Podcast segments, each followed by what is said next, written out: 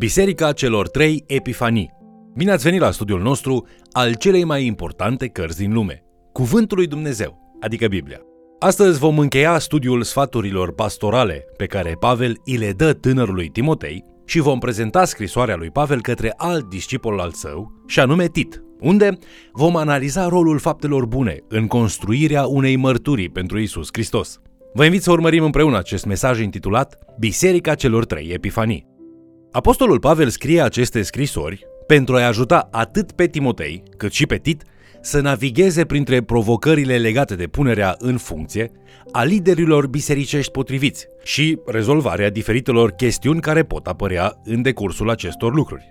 În 1 Timotei, capitolul 3, Pavel pune o bază solidă în ceea ce privește calificările pentru alegerea conducătorilor bisericii. Mai târziu, Pavel îl avertizează pe Timotei să nu se grăbească să numească oameni în funcții de conducere, spunând în 1 Timotei capitolul 5 cu versetul 22.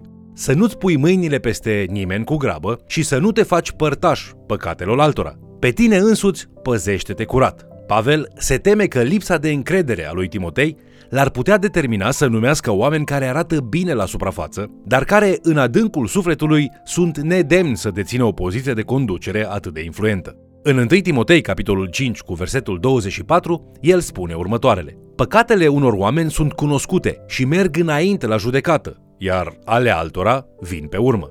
Practic, Pavel subliniază importanța utilizării unei precauții extreme atunci când se iau aceste decizii, astfel încât mărturia bisericii să nu fie afectată de lideri necalificați.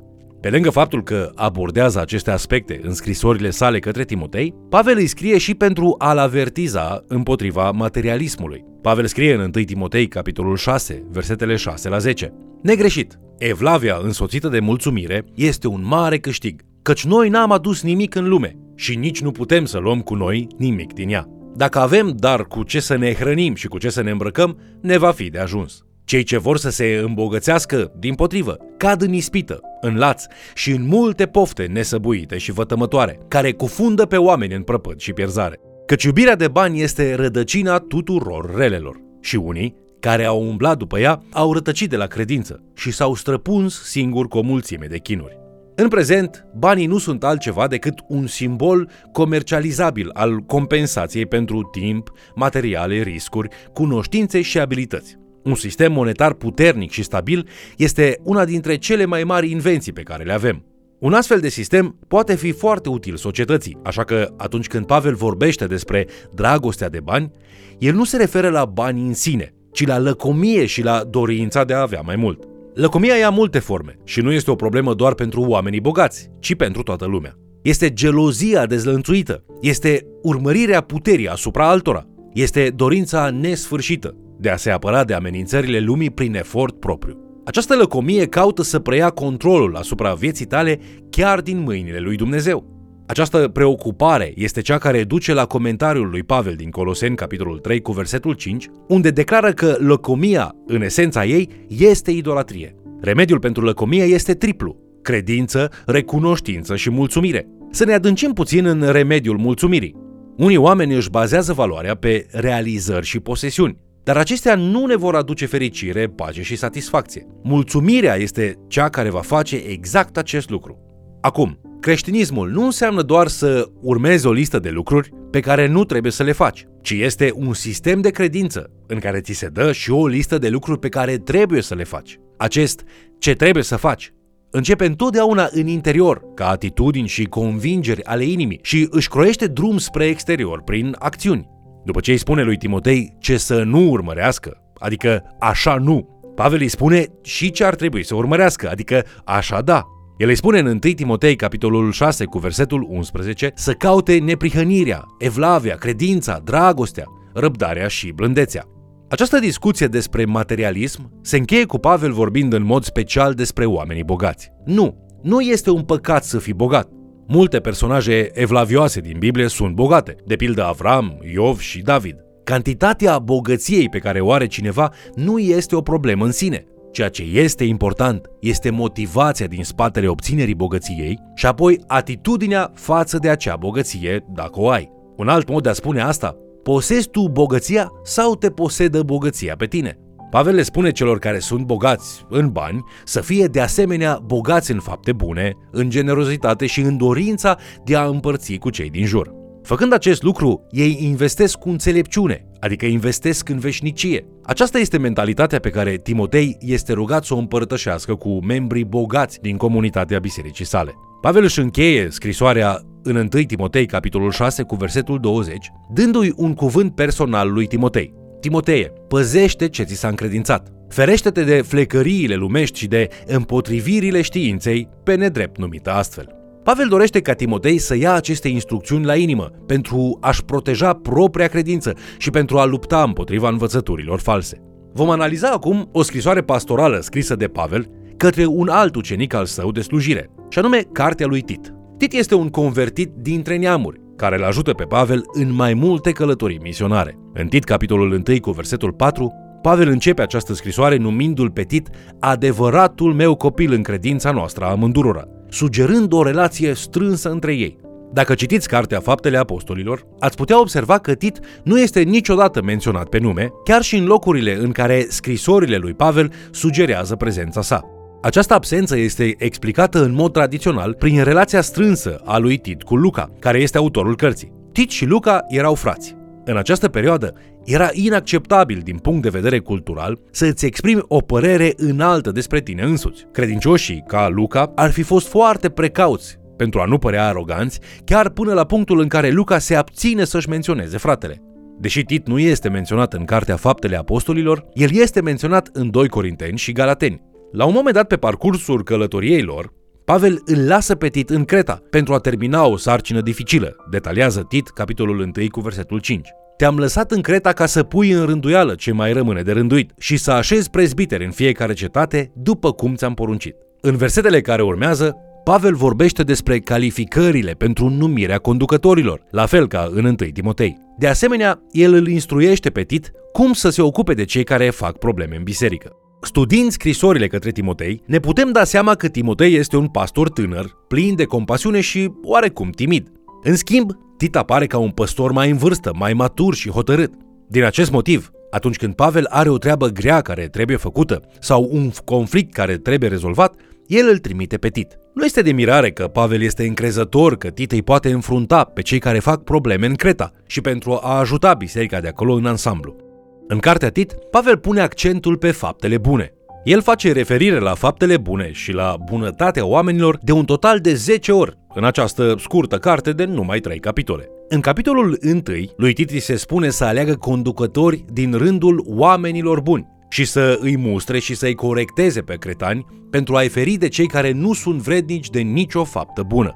În capitolul 2, Pavel îi spune lui Tit că femeile bătrâne ar trebui să refuze să bârfească și, în schimb, să le învețe pe cele tinere ce este bun. De asemenea, el spune că tinerii sunt chemați să fie exemple pentru ceilalți prin faptele lor bune. Sclavii sunt chemați să dea dovadă de bună credință, ca să facă în totul cinste învățăturii lui Dumnezeu. În Tit, capitolul 2, cu versetul 14, aflăm că Isus a murit pentru ca să ne răscumpere din orice fără de lege și să-și curețe un norod care să fie al lui plin de râvnă pentru fapte bune. În Tit, capitolul 3, cu versetul 1, Tit este chemat să-i pregătească pe cretani să fie gata să facă orice lucru bun. În capitolul 3, versetele 5 la 8, Pavel scrie că mântuirea nu este asigurată prin faptele noastre drepte, ci numai prin harul și mila lui Dumnezeu. Când acest adevăr este înțeles, Pavel spune că cei ce au crezut în Dumnezeu să caute să fie cei din tâi în fapte bune. Ultimele cuvinte ale lui Pavel, în Tit, capitolul 3, cu versetul 14, sunt Trebuie ca și ai noștri să se deprindă să fie cei din tâi în fapte bune pentru nevoile grabnice și să nu stea neroditori. Ca oameni de credință, ne dorim conducători care iubesc să facă binele și care vor învăța și pe alții ceea ce este bine. Vrem să ne facem bine unii altora în biserică și în familiile noastre. Vrem ca faptele noastre bune, care sunt un răspuns la mântuirea milostivă a lui Hristos, să creeze o mărturie pentru Hristos în comunitatea noastră. Cuvântul Epifanie, care în limba greacă înseamnă apariție, este de asemenea foarte important în cartea lui Tit. Pavel își petrece timpul vorbind despre două apariții foarte importante ale lui Hristos. În Tit, capitolul 2, cu versetul 11, Pavel scrie căci harul lui Dumnezeu care aduce mântuire pentru toți oamenii a fost arătat. Când Pavel spune harul lui Dumnezeu a fost arătat, el se referă la prima venire a lui Isus, adică întruparea sa ca Dumnezeu pe pământ. Pavel spune că prima venire a lui Isus ne-a adus mântuirea, iar această mântuire ne poruncește, în Tit, capitolul 2, cu versetul 12, să o rupem cu păgânătatea și cu poftele lumești și să trăim în veacul de acum cu cumpătare, dreptate și evlavie. Acum, în timp ce trăim viața în aceste moduri, o facem cu speranță și așteptarea revenirii lui Isus. În a doua sa epifanie, Isus spune în Marcu, capitolul 8, cu versetul 38, că El se va arăta în slava Tatălui Său împreună cu Sfinții Îngeri. Astfel, noi ca biserică privim înapoi la prima sosire plină de har lui Isus și în același timp privim înainte, anticipând fericita noastră nădejde și arătarea slavei Marelui nostru Dumnezeu și Mântuitor, Isus Hristos. Suntem o biserică a două epifanii, pentru că suntem ancorați atât în credință cât și în speranță între aceste două înfățișări ale lui Dumnezeu. Pavel ne spune că Dumnezeu ne-a răscumpărat pentru că vrea să curățească un popor care să fie înflăcărat în a face fapte bune. Biserica este menită să existe ca un popor unic, reflectând imaginea lui Hristos în lume până la revenirea sa. În sensul acesta ne putem numi Biserica celor trei epifanii. Între prima apariție a lui Hristos, ca jertfă pentru păcat, și a doua sa venire în glorie pentru a judeca lumea, există o altă apariție a lui Dumnezeu, și anume Biserica. În marea sa înțelepciune și planificare, Dumnezeu i-a ales pe cei care îl urmează pentru a face lucrarea sa și pentru a face să strălucească lumina lui Hristos în lume. Aceasta nu este o chemare pe care să o luăm cu ușurință. Gândește de la asta.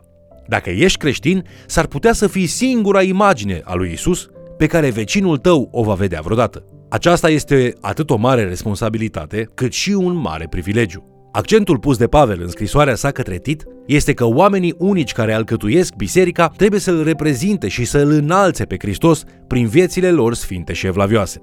Accentul este triplu. Dumnezeu a apărut prima dată pentru a mântui, Dumnezeu va apărea din nou pentru a judeca, iar Dumnezeu apare acum prin lucrarea bisericii pentru a ajunge la cei pierduți. În această perioadă intermediară, Dumnezeu vrea să vadă bărbați și femei, tineri și bătrâni, care intră într-o relație cu el prin exemplul și predicarea bisericii. Această a treia epifanie este principala provocare a scrisorii lui Pavel către Tit. Ea provine direct din predica de pe munte a lui Isus. Isus ne spune că trebuie să fim o cetate construită pe un deal, care nu poate fi ascunsă. Trebuie să fim ca o lampă care luminează întreaga casă. Trebuie să lăsăm lumina noastră să strălucească, pentru ca alții să vadă faptele noastre bune și să laude pe Tatăl nostru din ceruri. Noi suntem sarea pământului.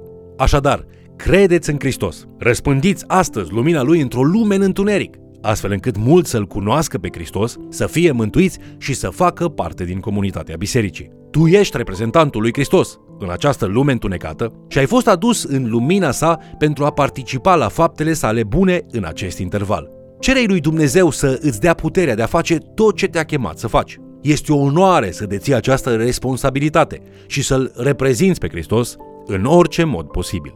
Vă mulțumesc pentru că ați fost alături de noi studiind Cuvântul lui Dumnezeu. Aceasta este o responsabilitate destul de grea. S-ar putea să fii singurul Isus pe care oamenii l-au văzut vreodată. Ce vor învăța ei despre El din întâlnirea cu tine? Fii lumina Lui în întuneric astăzi. Fie ca Dumnezeu să facă o lucrare mare în inima ta, astfel încât să poată să facă o lucrare și mai mare prin viața ta. Te invit să ne urmărești în continuare și, de ce nu, să mai chem cel puțin o persoană să ni se alăture.